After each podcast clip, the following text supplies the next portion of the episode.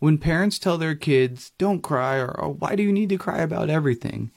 What the kid might be hearing is that you're uncomfortable with their feelings. And so it can be important to think about the purpose of crying. It can be considered an attachment cue that they are crying out for help. What sort of help do they need?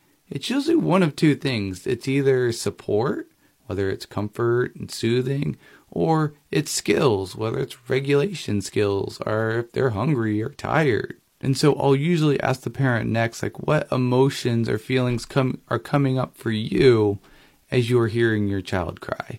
Can feel discouraged or helpless or powerless or tired or fed up.